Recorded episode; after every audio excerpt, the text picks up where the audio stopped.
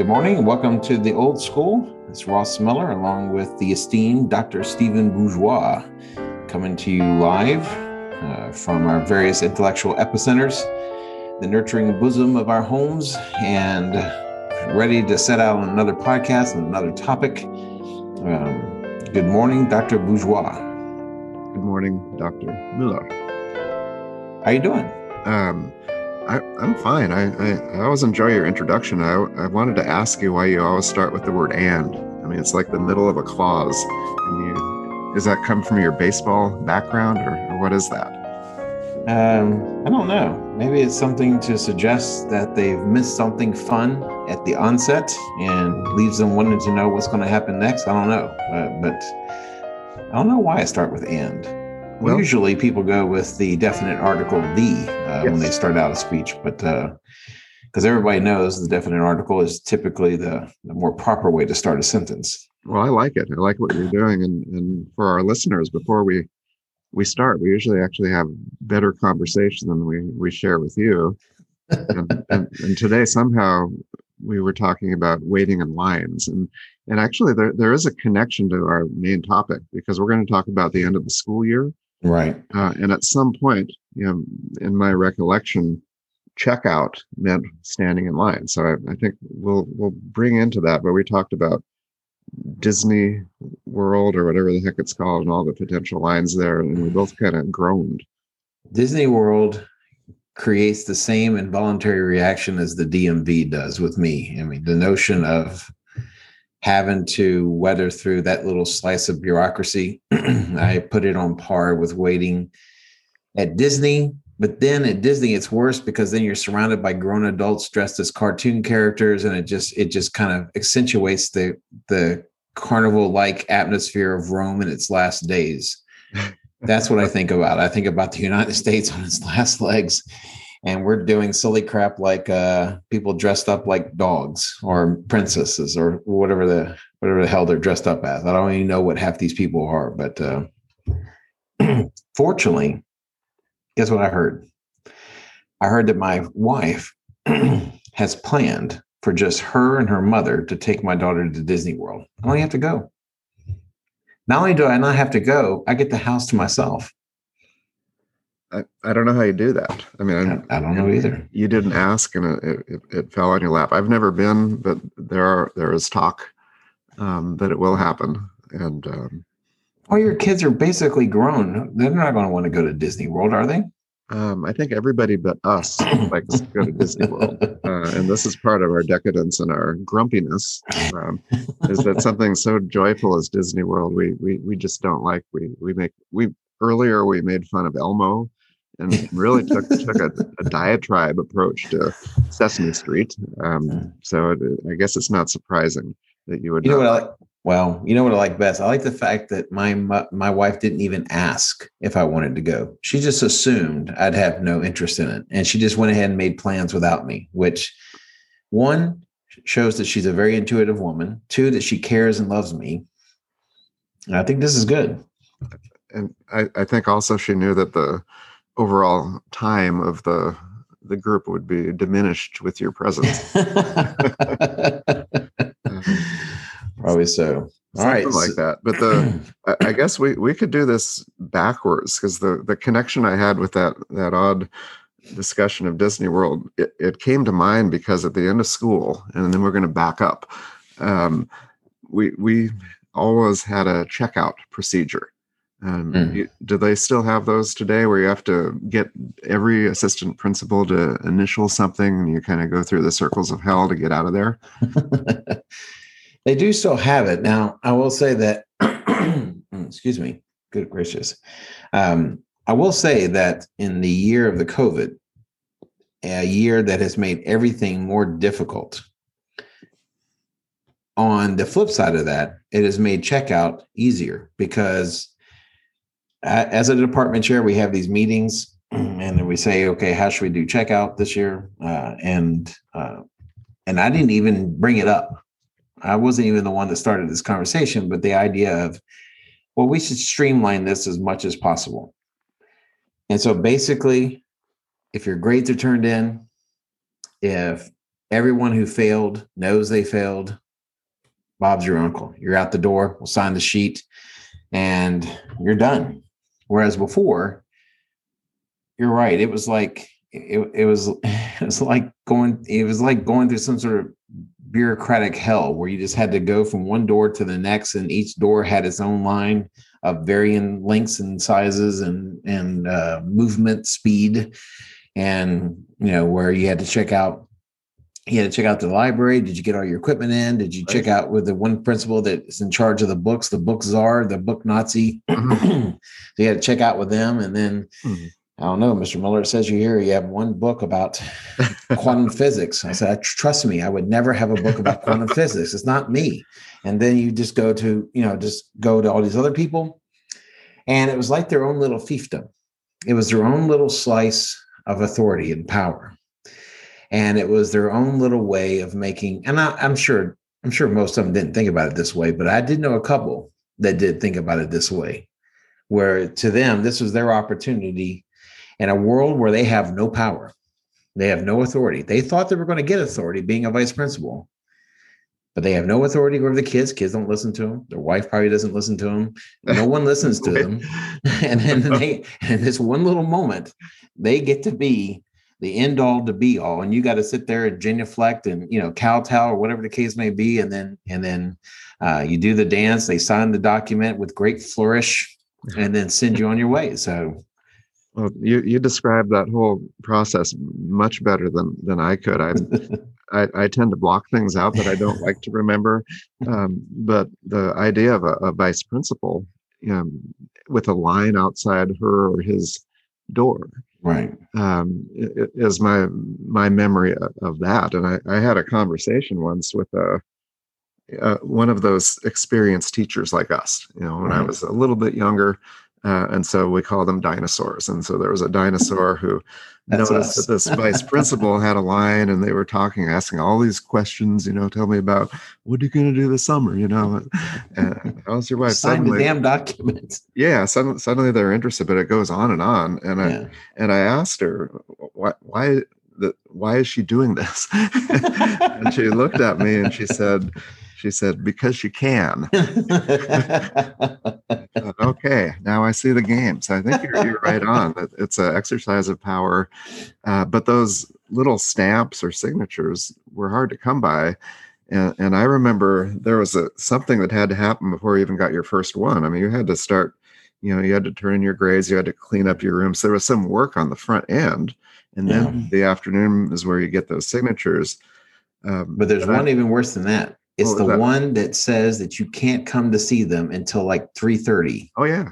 When you, you've been ready to go at 1:30 and you got to wait around for the schmuck to, to, to deign to see the masses, the hoi polloi, with paper in hand, come to see the petition the king. You know? Yes. so you got to wait till 3:30 before you can do anything because they got to make it a full day. Well, well, so never, someone has got to be the one that sticks yeah. around till three thirty. Well, the, I, I, was less concerned with the vice principals and whoever you know the librarian. I mean, they were doing what they needed to do, and, and let's face it, most of them were really efficient and quick because they very, they very understood. So. Um, but I was more concerned with the teachers because you know I, I was cleaning up my room. It was a day long procedure, and then I'd check out. I wasn't trying to race out of there, but most of my colleagues had everything ready once they arrived on that day, you know, grades in, textbooks, everything, they were ready to leave. You know, they, like we said before, their car was backed into the space. and, and, so they were just impatiently waiting. And as soon as they checked out, they left, you know. And now, you know why they are able to do that? No, I don't. This is where we take a step back. Okay. Because for the last week and a half prior to school, they didn't do crap, you know. So they, they it, may have been a study hall, it may have been just a gab session, it may have been you know whatever it was. It was you know, especially now because we make everything about the test. Right. We preach ad nauseum about the test. So after the test is over, the kids understandably think they're done, even though we still got like a week and a half, two weeks left of school. They think we're done and it takes a it takes a miracle the likes of which have started small religions to get them to to do anything to be able to be productive. And um and it's and that's how they got everything done because because they they don't really have to kind of interact with the kiddos that much unless they want to. And then they'll sit there and they'll get all their grades set up and they'll get everything in place for the moment they do that final checkout and then they hit that car facing outwards and they're gone. They're they're gone and there was a i don't know if it's a great movie but a movie that i saw a few times with mark harmon. Do you remember that? It was called summer school. Summer school and and at the end of the you're right year, i'm not sure it's a great movie but no uh, but he was like with the students in the in the gym you know doing the countdown. They had a, clock on and he was wearing his hawaiian shirt and he celebrated with the kids and just left ran out. Uh, and then i think they stopped him. He had to teach summer school. That was the whole thing. Um, but um, I think a lot of teachers are, are in that uh, position because they, they've been preparing for that checklist for about two weeks because they've literally checked out. right Um, well the kids have you might you might as well join them i guess you know so I guess so. But like in many things, I, I kind of railed against that.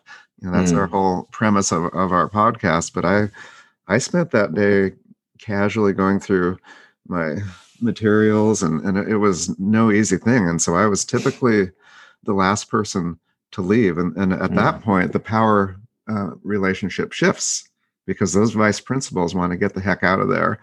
And um, so then the, then they come looking for you oh, not just looking, it was, they're, they're they're lined up outside your door no, they weren't lined up. They had the intercom. And this stresses me to this day, but they would get on the intercom. There was one Latin teacher next to me.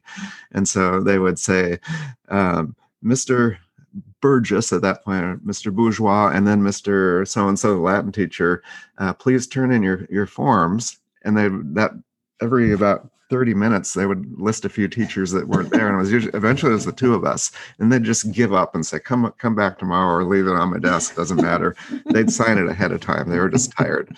Um, but that was my experience, and it still stressed me out um, trying to get out of there in my own way. See, I'm surprised you didn't find the joy in that.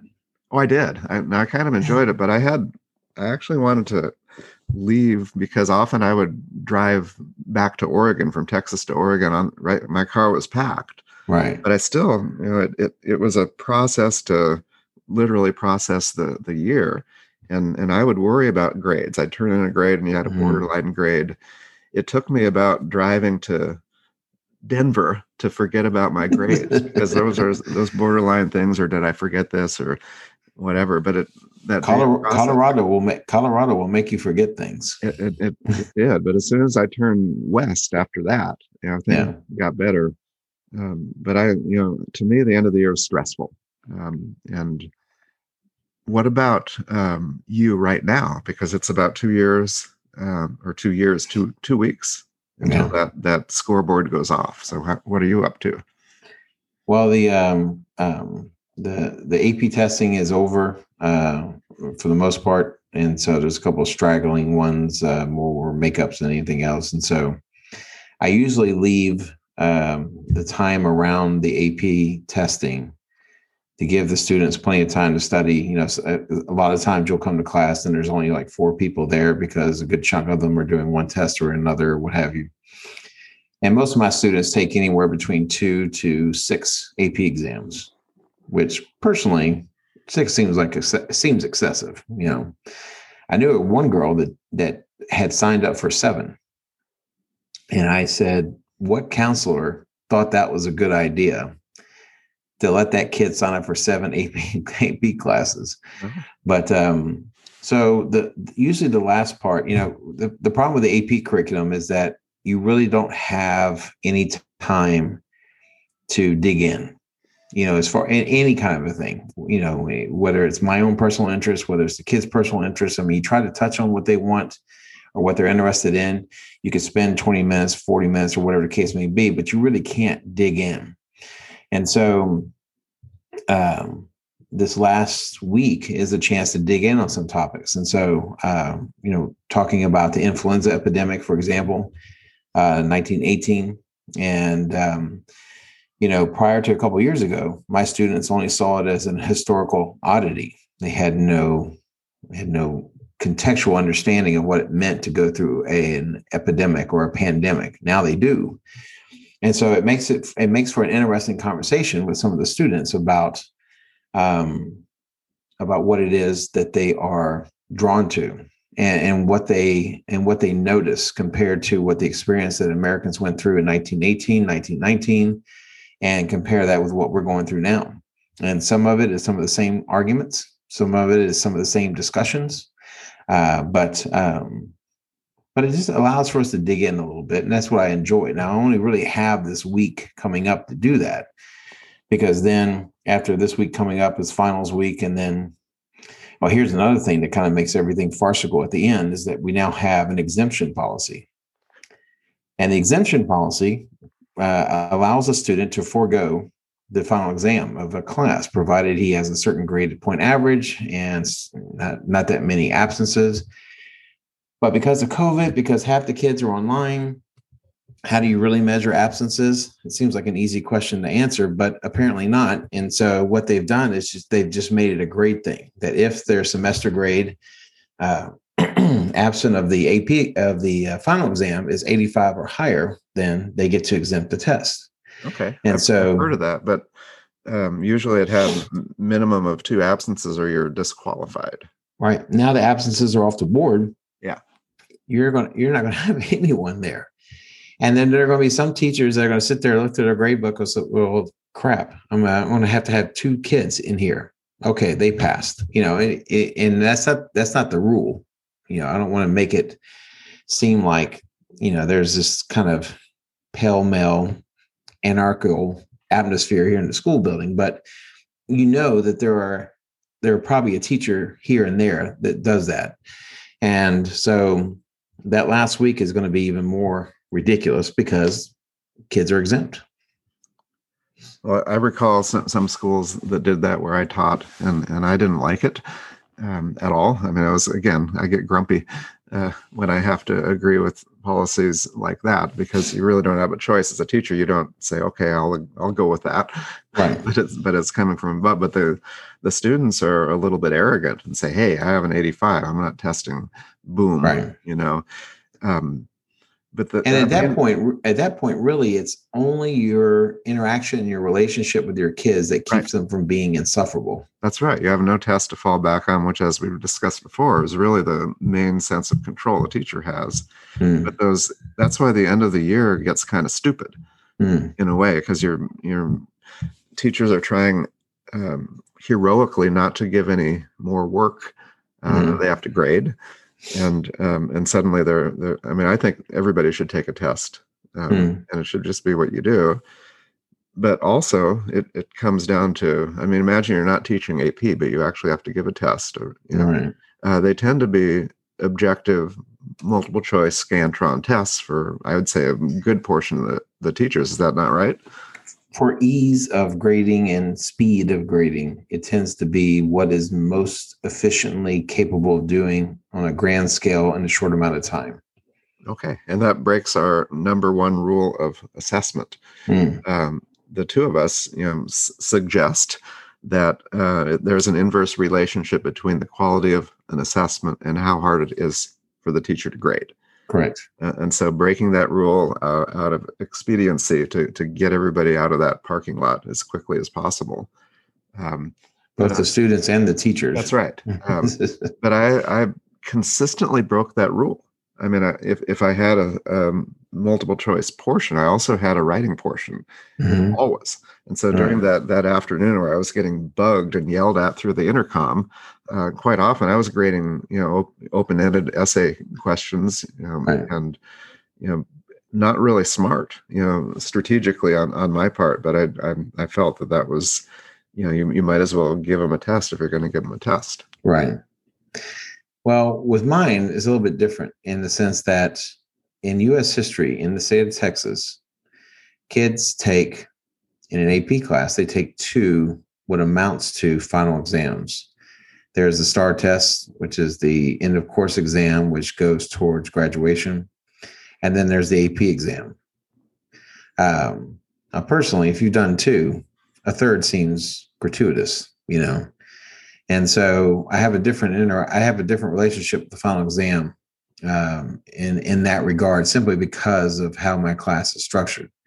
But if you're like in an on level class, I think I think it it would be interesting how much pushback you would get I think the kids take it, they take it, you know, whatever, you know, they do it, they don't do it, who cares? But it'd be interesting to see how much pushback you got by suggesting that, you know, a non AP class should do a test that consisted both of multiple choice as well as short answer. I think people would look at you like you had two heads, you know, it's like, the hell's wrong with you? What did you just say? They would assume they didn't hear you correctly. They would, they would assume that something got lost in the translation. You know, maybe the Zoom session cut out at a particular moment. I don't, I don't know, but but the, you, you would you would imagine universally there would be kind of like this big question mark over people's head if you had suggested that.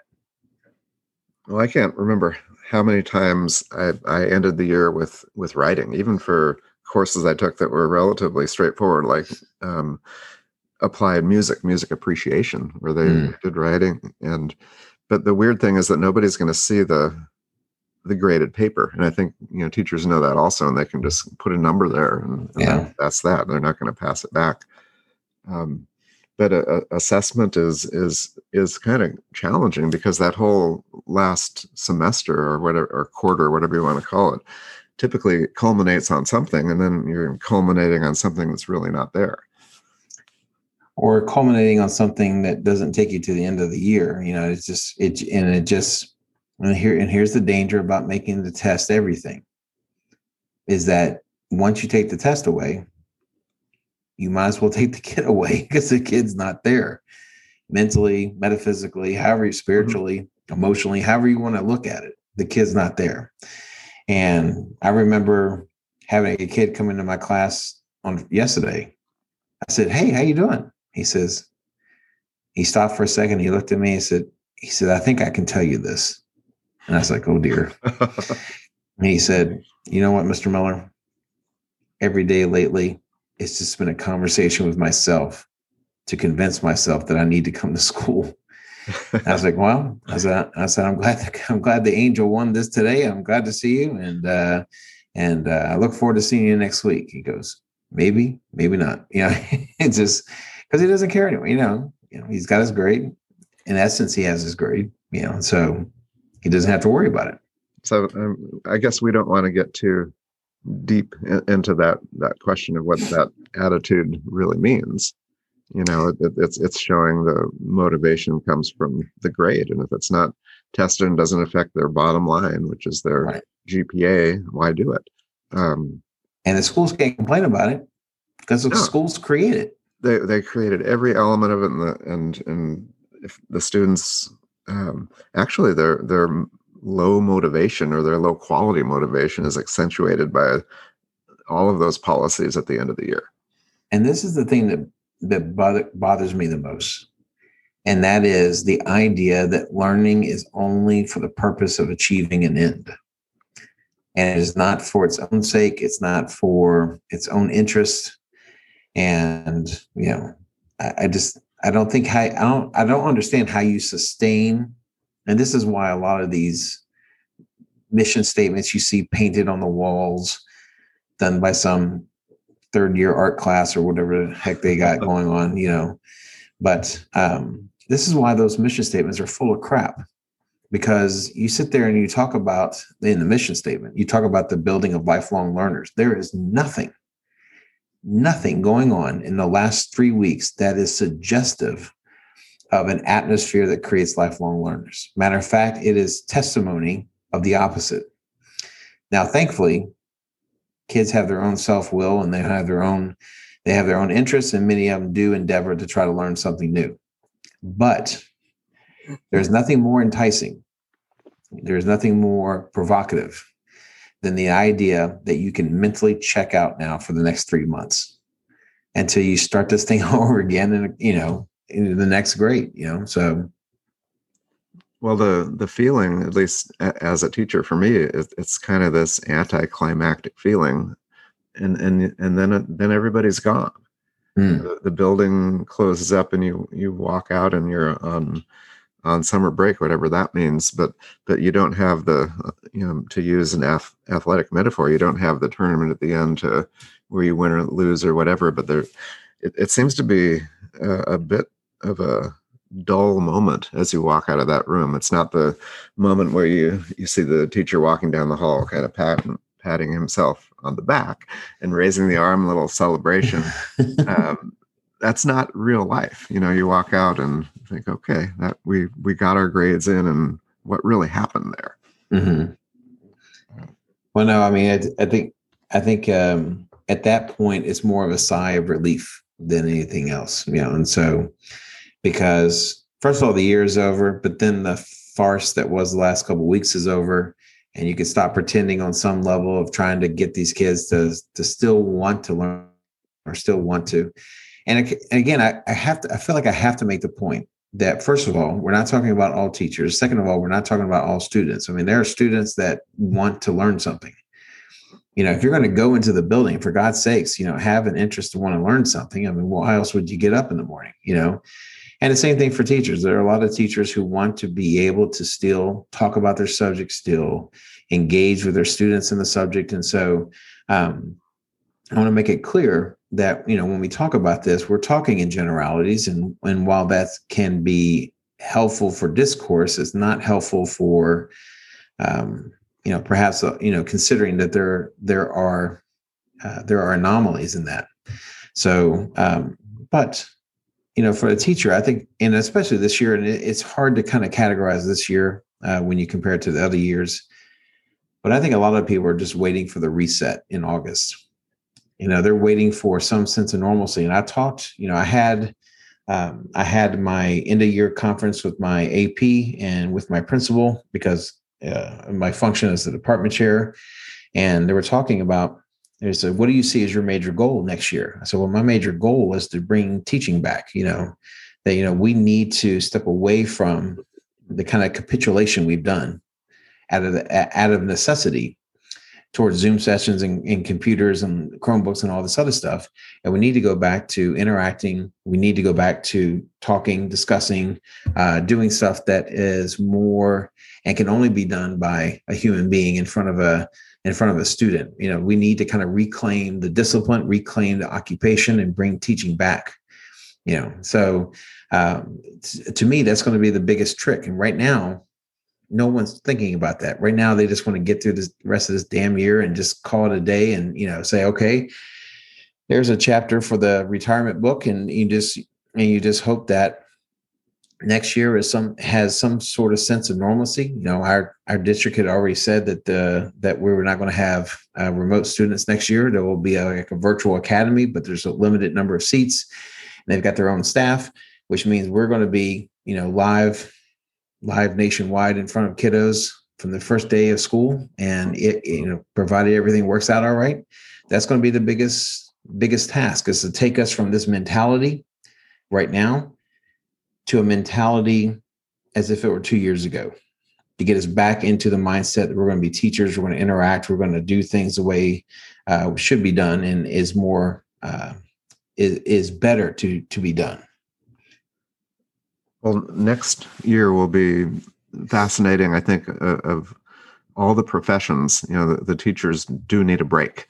You know, mm. so this this summer you know, is, is, an important one that they rest and decide to come back. Even, and I think a lot of them will, probably more than people think. There are mm-hmm. a lot of tales of uh, attrition, but just getting a picture of normalcy even now um, is probably going to plant the seed that, that it's going to go back to what they're used to.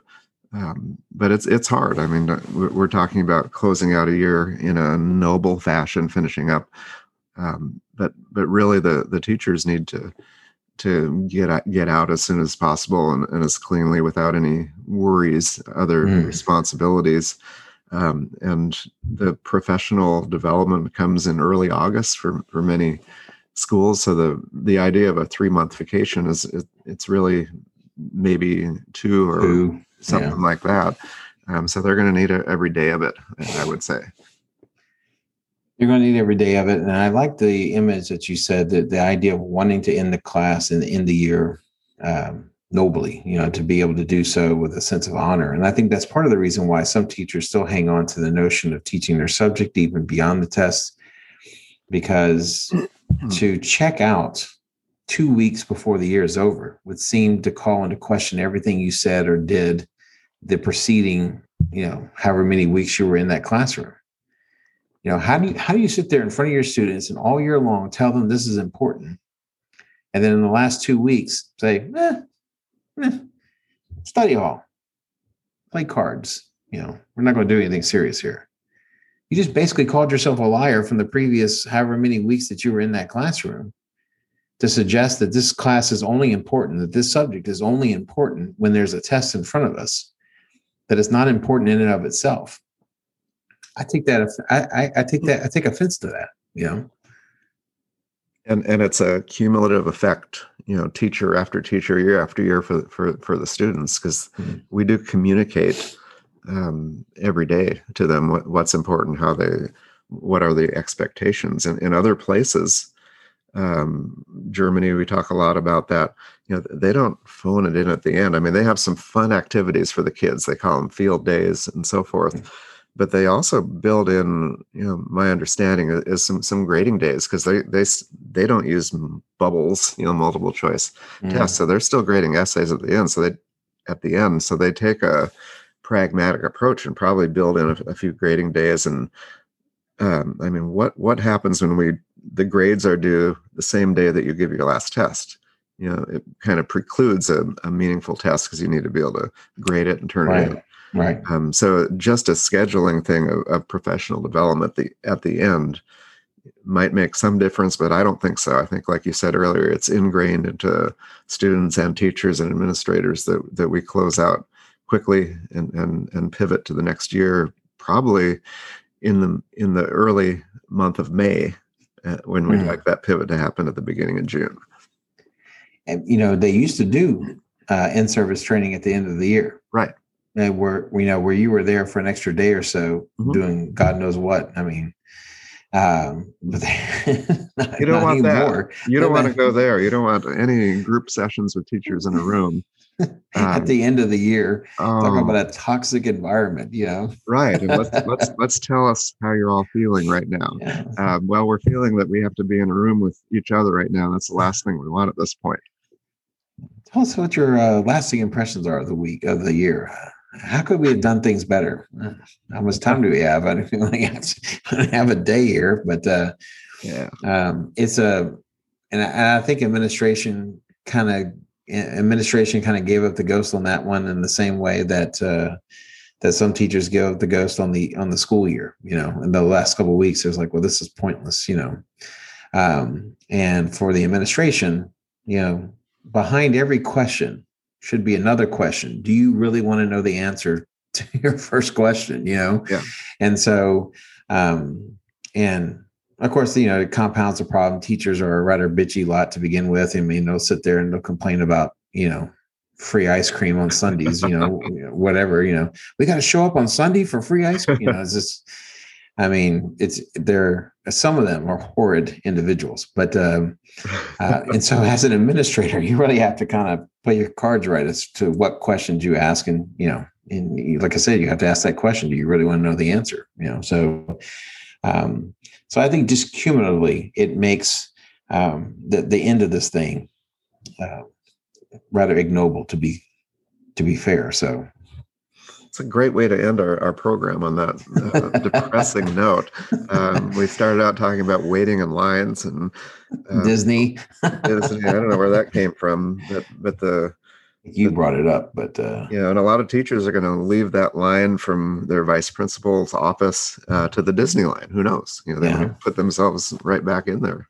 The only difference is, is that the the the Disney line will have that kind of back and forth, kind of snake like. You know, it doesn't get quite that bad at the vice principal office, but uh, who knows? I don't know. So, so what are you doing on your vacation, Steve? I don't have a vacation. That's the thing, and I never did as a teacher. I would always do do you know continue working in some capacity. I'm not really good at vacations, as you know. Um, more, I, it's more than a workaholic. It, know, it it's working because it kind of gives joy, and when you're not working, you're you're bored silly. Yeah. Well, my wife has had to deal with because even when we get away, mm-hmm. like the day even the day and a half before we leave to come back home, I'm already mentally back home working through problems in my head. It drives my wife crazy. She goes, Can't you just enjoy that we're still here? I say, Yeah, we're still here. Yes, but I have a reality I have to return to here in about another day. It doesn't make sense to just surprise myself with it and all the responsibilities therein. You know, the moment I step off the plane, I start thinking about it. And so I think it's the burden our wives must shoulder, unfortunately. And, uh, and uh, uh, it's what it makes them all the more remarkable, I think, that both of us married up to a certain degree. And so, oh, yeah. But, but, and they, I'm not going to say they married down, but they married a couple of grumpy people. uh, there's no doubt about that. There's more than one occasion when my wife has said, God bless it, what are you going to be like at 60? so well, I'm almost there, and, and I, have a, I have an answer to that. I haven't really changed so far. Oh, and I just I just feel bad for my wife. She'll just shake her head, and I'm like, "Here, I was like this when you met me. Don't shake your head." It's I've just, heard you say that. Whenever I come over to the house, that comes up. um, we, we need to wrap it up. Wrap it up. Um, yes. Yeah. Let's let's uh, let's call it a day, and uh, let's say have a good weekend here, Doctor Bourgeois. Enjoy your weekend too, Miller.